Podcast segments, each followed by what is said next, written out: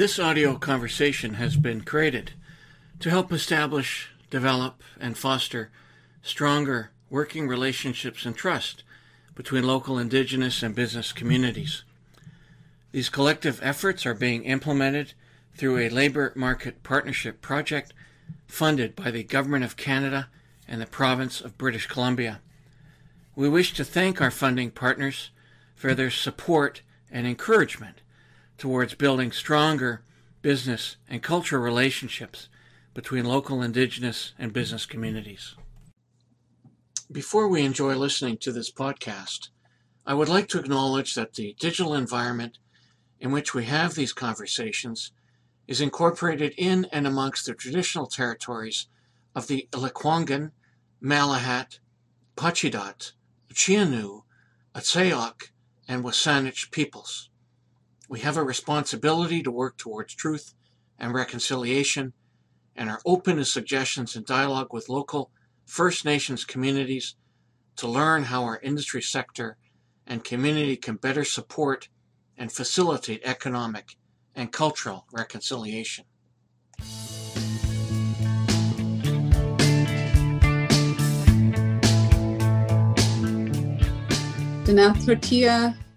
Uh, Ane Ushe, uh, Tahltan, and Chionama, uh, Itzenli.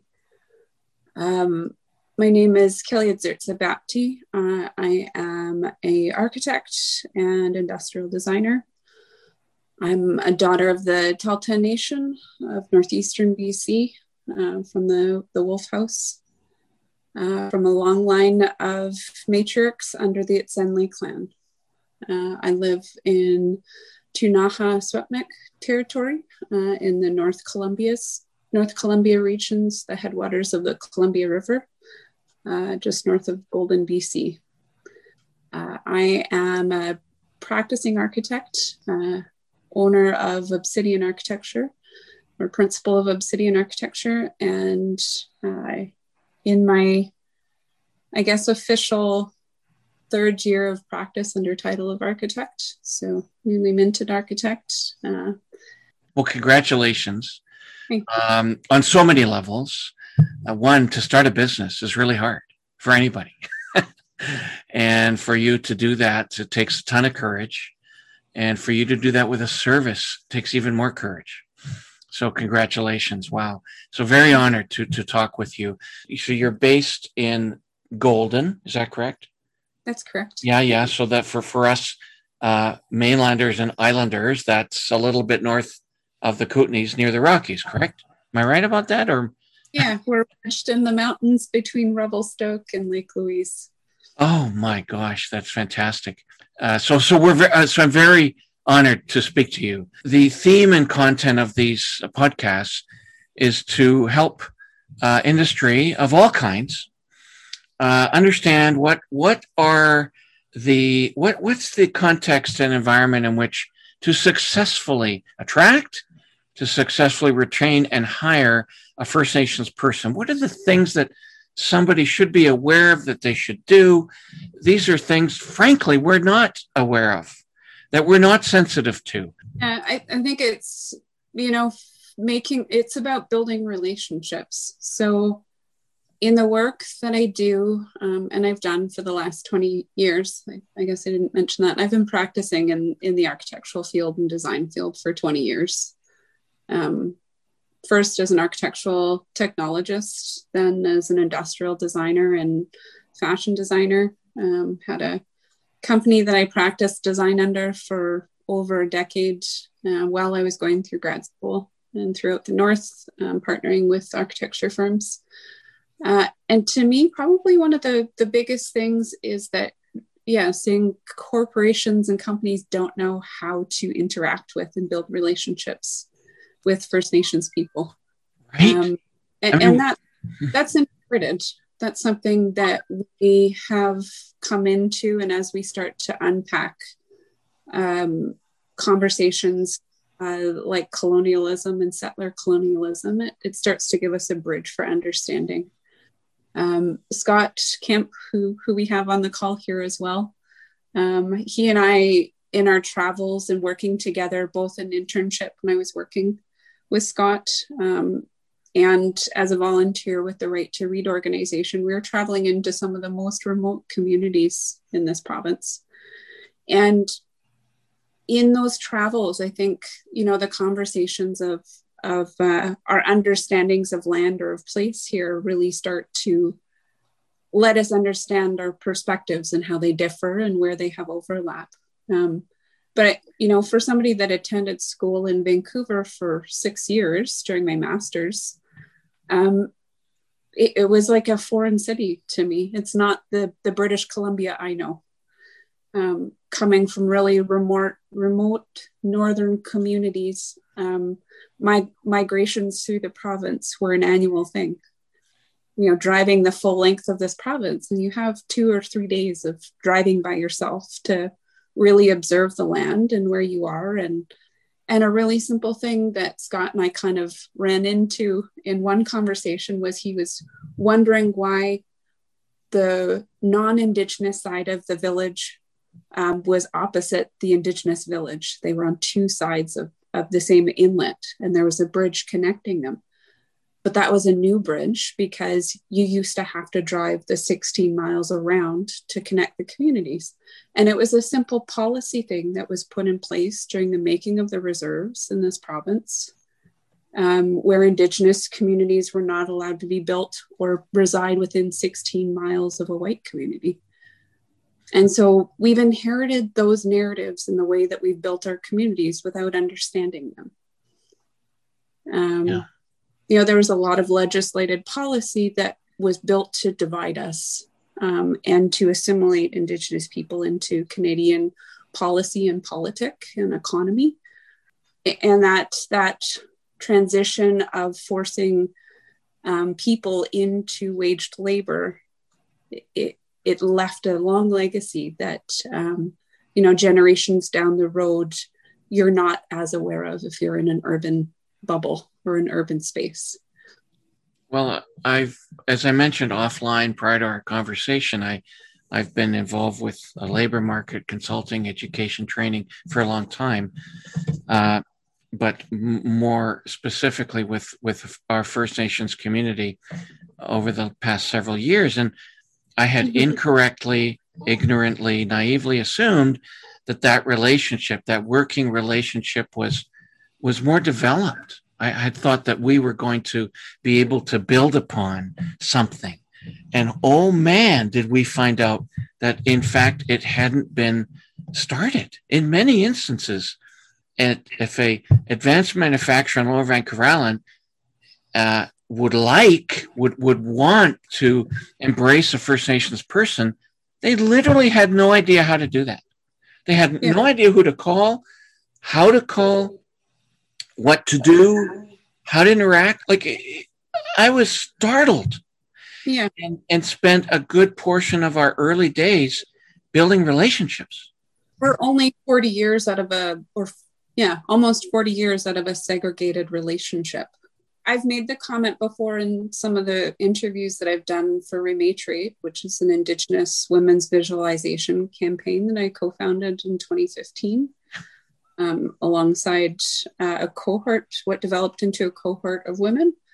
Um, and one of the one of the comments from that um, that kept coming forward when we were, you know, in these circles talking with other Indigenous female professionals was that that we you know we hadn't had we all had such bad experiences i think in trying to trying to build relationships with industry and, and a lot of it's misunderstanding um, you know going through advanced education is, is challenging as an indigenous person because there's a lack of lack of a bridge there so mm.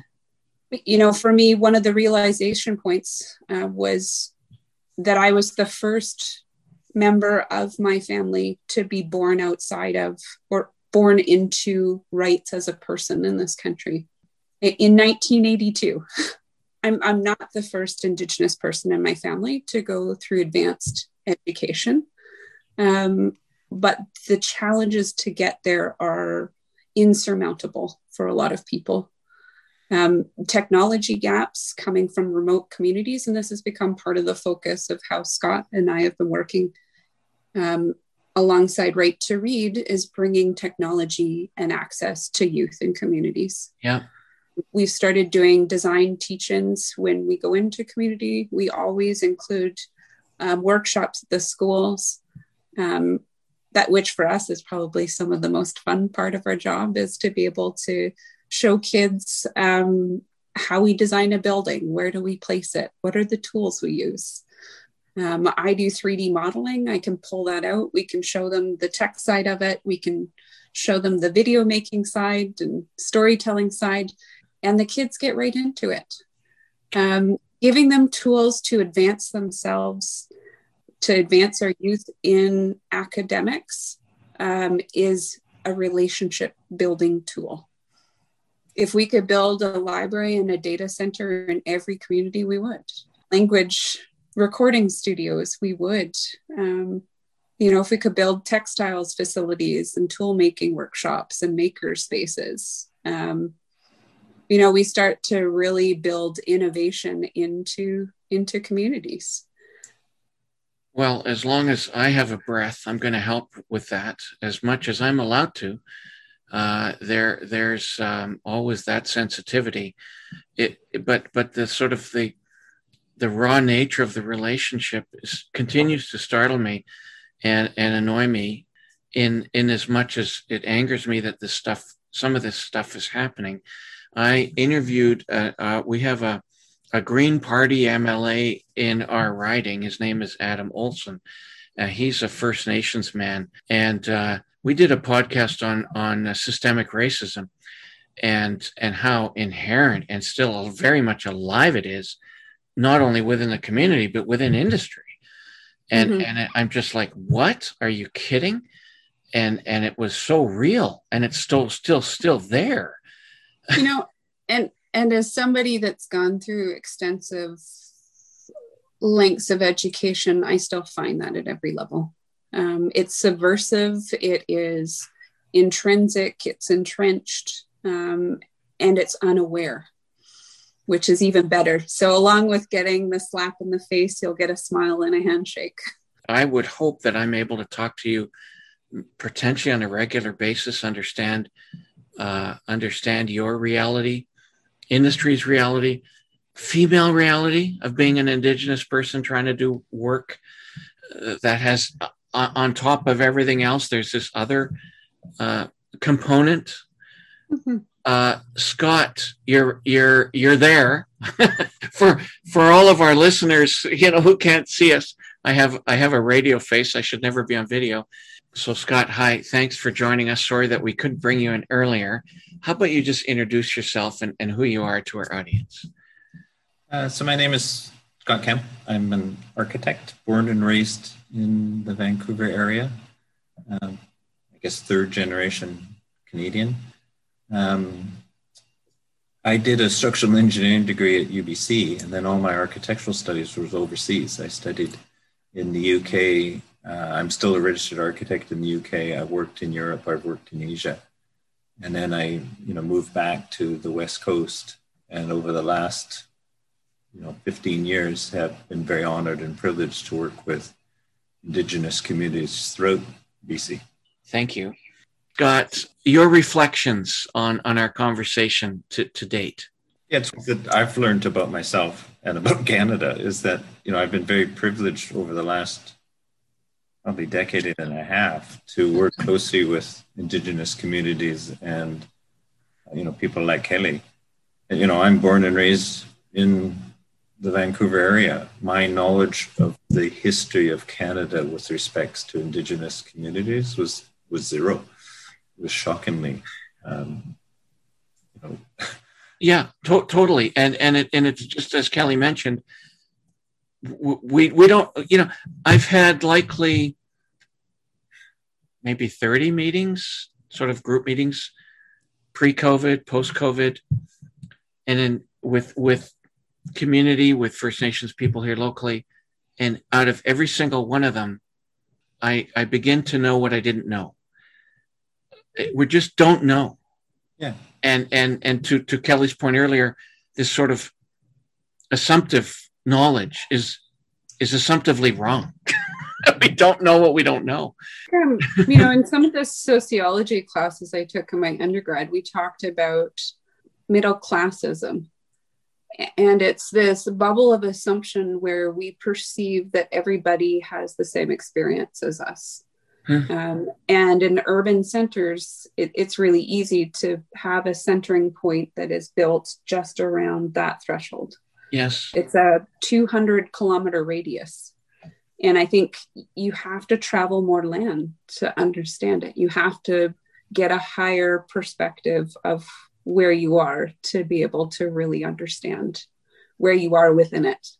Yeah, there's like again over the last you know opportunity last for a while that I've had opportunities working with indigenous communities. There's another BC that I never even knew existed. Right?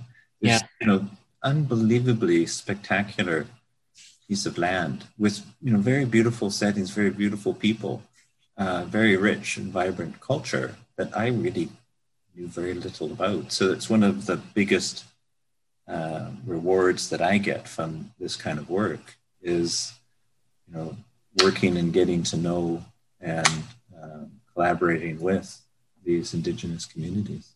It's a it's a working with. It's not doing a job for. Again, it's it's really trying to maximize every opportunity that we can in building capacity within the community. So it's not so much that we're providing them a building facility, it's the building of the building that is most critical. Yeah, yeah. And really doing it in a collaborative, open, and you know, kind of sharing way. Yeah, fantastic. So Kelly, uh, wonderful perspective and awareness for industry on things to be cognizant of when dealing with a First Nations person, culture, community, what would be potentially two or three things that really should someone should be focusing on for the future? How can we make this a better relationship? Um, I think it's it's knowing where you are, um, making acknowledgement of that there's a long line of knowledge and history and even language that pre-existed somewhere um, before English was the primary language. Um, and in languages, there is incredible knowledge. Um, when you've lived in a land for thousands and thousands of years, you know, some of our communities are 15,000 years old. Um, there is an amazing perspective of land knowledge, of climate, of, and a very attuned knowledge to where they are. Um, so I think, you know, part of our misunderstanding is that um, people are coming in to help us. Um, we're very able bodied, we're resilient, uh, we've lived here for a long time. Um, you know, putting, as somebody that's gone through extensive school, you know, sitting through class um, that wasn't fast enough for me my whole life. Um, great i get that. Let's move on. Let's get into the harder harder problem solving. Mm-hmm. And a lot of times we get termed as being um, attention deficit um, I, you know, I can go in back into the backcountry with some of these kids and they can navigate their full way through mountain passes. Great, let's find a way to help you communicate that because you have this knowledge. You have a knowledge of how to move in in a landscape, and you're very adept at problem solving. Um, in bring fact, bring them up at, at the level that they can work at because a lot of our people are very high functioning, but we get reduced into being in labor positions. It's in fact one of the objectives of our of our labor market project is to is to turn that skills evaluation on its head mm-hmm. in that in that the sort of traditional Western based evaluation is what is your credentialing? What yeah. degrees do you have? What's, what's your what's your CV? right. And, that, that me is one of the most ineffective. It's like uh, grade curving. You right. know, what what does that prove? Um, go go through an interview. Um, put out internships. You know, one of one of the biggest things that I'm running into is the lack of opportunity, equity, and parity in the workforce those are three easily achievable items right there. Um, offering Indigenous people proper compensation for their knowledge, hmm. um, offering them a voice at the table, not expecting free labor, um, knowing that a land acknowledgement is not enough. it's an acknowledgement of building a working relationship with people, bringing them onto the team. Um, you know, too often we're finding that we get tokenized into being just one person uh, as a face for a company. Don't just get um, an Indigenous graphic or a logo. That's not enough. Hire I, people into your team and build out paying valued work positions for people to be a part of, of the team.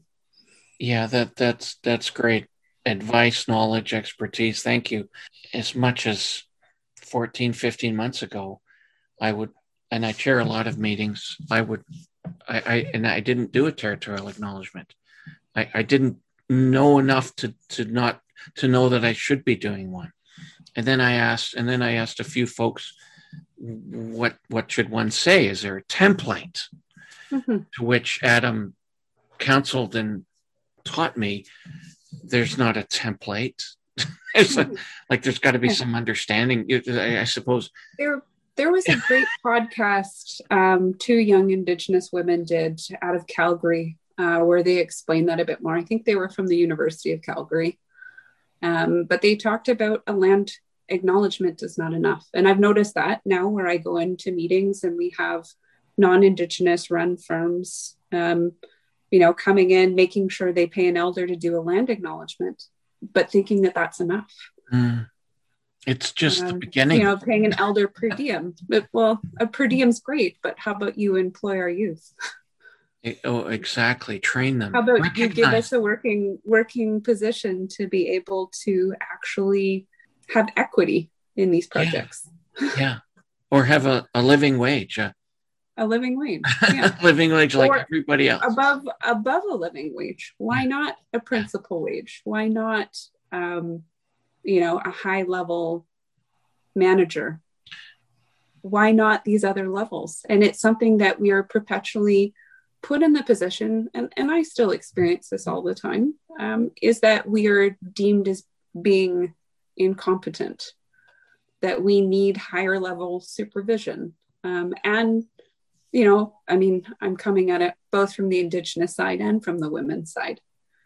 Um, you know, we're women can be amazingly great at multitasking, but that's never, you know, that's not part of the. Uh, I guess it serves in administrative roles, but it's not seen to often be somebody that counsels at a principal level. So I think that the biggest challenge for industry is truly take advantage of the opportunity, the untapped potential. Like I think Kelly is a great example of a very young, very talented um, huge potential, you know, indigenous person. Um, like she's only the fourth indigenous architect in BC and the 18th in Canada that I know of, right?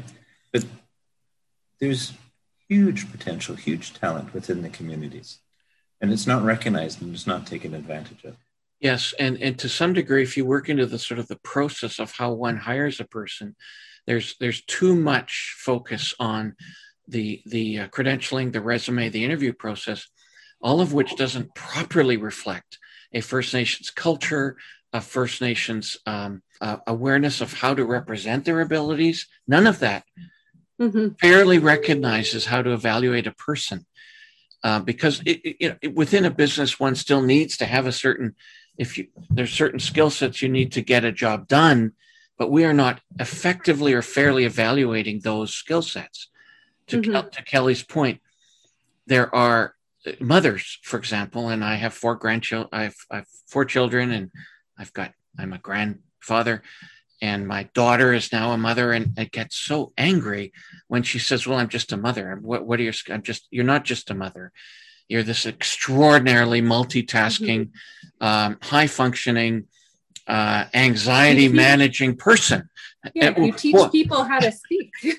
and, and, if I was just to take those criteria and say to you, gee, I have that person, you'd probably go, I'll hire them right away. Let me hire them right now. And we, we don't have a, a labor market process that that reflects that fairly. We're going to try to change that. And I feel like COVID is letting us navigate these things in a different manner to understand people can work from home and they can work part time. I grew up watching my mom, who had worked as an administrator for years, that by the time her third child was born, she started her own business at home and she ran it out of our house while we while she raised her children. um, she ran our gymnastics club. She um, ran all of the coordination for our sports events. Uh, you, you, know, these are highly talented people that donate their time. And that's the, you know, with through the, it's kind of funny to say that through the Rematriate organization, again, that's been one of the things that we talk about is the quiet and free labor of women, quiet work and free labor. When we go into, we went into one of the communities that I'm working uh, with, and we're designing their their cultural space and community center. And they had held a summer gathering for the the whole nation, and so there's probably about 2,000 people that were coming through there that weekend when they were doing their cultural festivities, and uh, they fed 2,000 people out of this tiny little kitchen. And I said, My hat's off to you ladies for being able to pull this off, you know, to not have the adequate space and to just think about that the task of feeding this many people. It's not compensated. They're there because they love their nation and they love their families. Yeah. Oh, and yeah. they do all that work for free. And I think understanding the value of of these people that anchor our communities and have these amazing skill sets, but we don't compensate them Of course, we don't recognize them. We don't recognize them. Yeah. Yeah. That's the well, first step. I hope this is one of uh, just hundreds and hundreds of conversations that cumulatively change the, the, the, the work landscape, the industrial landscape. I hope to speak to you again. I've now, we've been chatting for almost half an hour.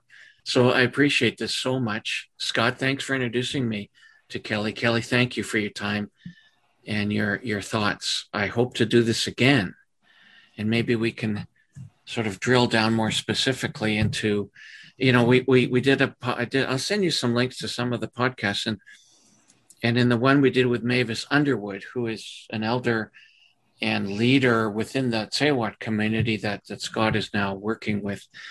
She talks about these the, the next generation of Indigenous leaders within her community and others that they are women, mm-hmm. primarily women, that are demonstrating these leadership qualities and how much she wants to promote and encourage and highlight these strong so I might, leaders. I might extend this conversation a little bit farther. I've got two more things that you've just made me think about. Um, so, when we look at how industry approaches presently working in our nations, um, being in what in the province of BC we term the Golden Triangle. Um, it's the northern northern Cordillera or Cordillera. Um, it is the densest mineral rich region left in the province. And we have a plethora of mining industry at our doorstep. Um, we are overwhelmed by the amount of junior um, mining companies, of everybody, every industry looking to profit off the mining sector at our doorstep. And I look at, you know, if I were to do a survey of all of the IBAs EC does, the, you know, the impact benefit agreements, the economic development agreements, um, the scholarship opportunities that are out there, they are all such a tiny portion of what they could be. Um, I look at the agreements that our communities are forced into, and it's not a fair relationship. It's not a fair opportunity. It is a minor percentage for coming in and getting social equity to operate in our territories.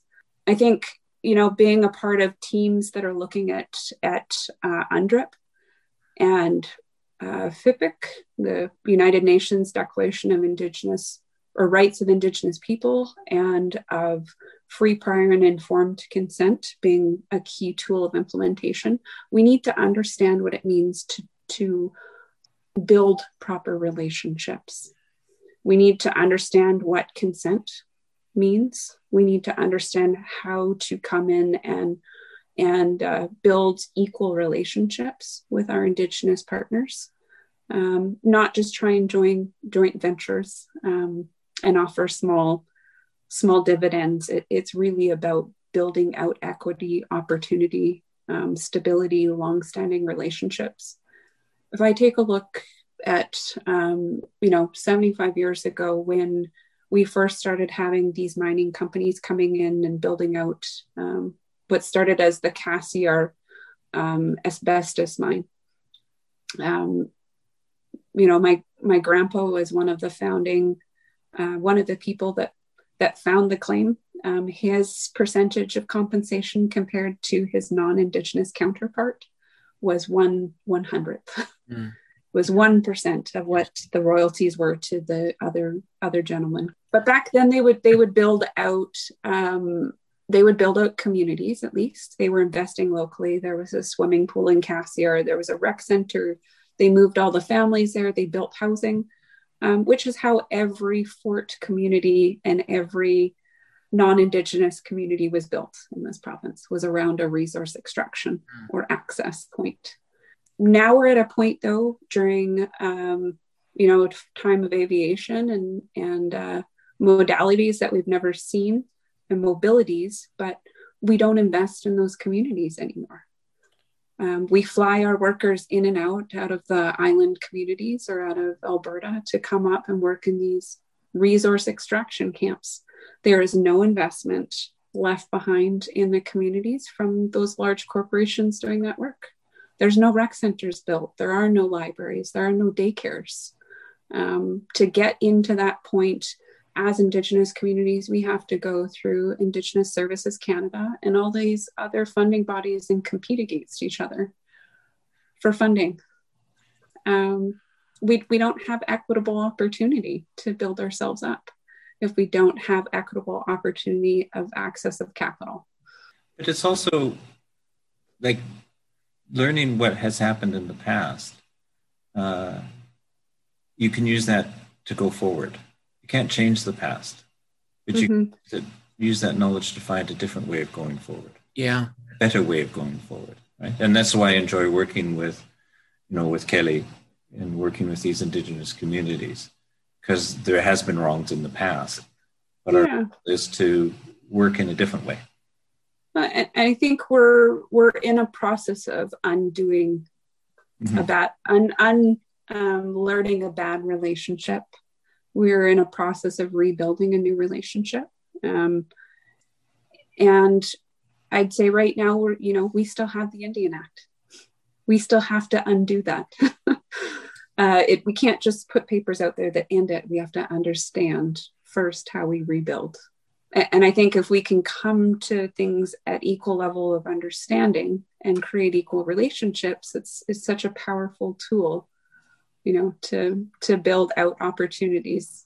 Um, scott and i are working you know a lot of the times on projects trying to figure out how we can um, tie in part of the forestry sector into what we're doing and build that out um, to build communities out of their own resources to build infrastructure from what's there locally um, you know developing things like timber framing technologies and high value building um, manufacturing in our province, which we're just starting to tap into in the architectural sector. You know, cross laminated timber and adjusting building codes to build it 13 story building levels. That's a whole new industry sector in this yeah. province. It's built out over the last probably 15 years that we've seen.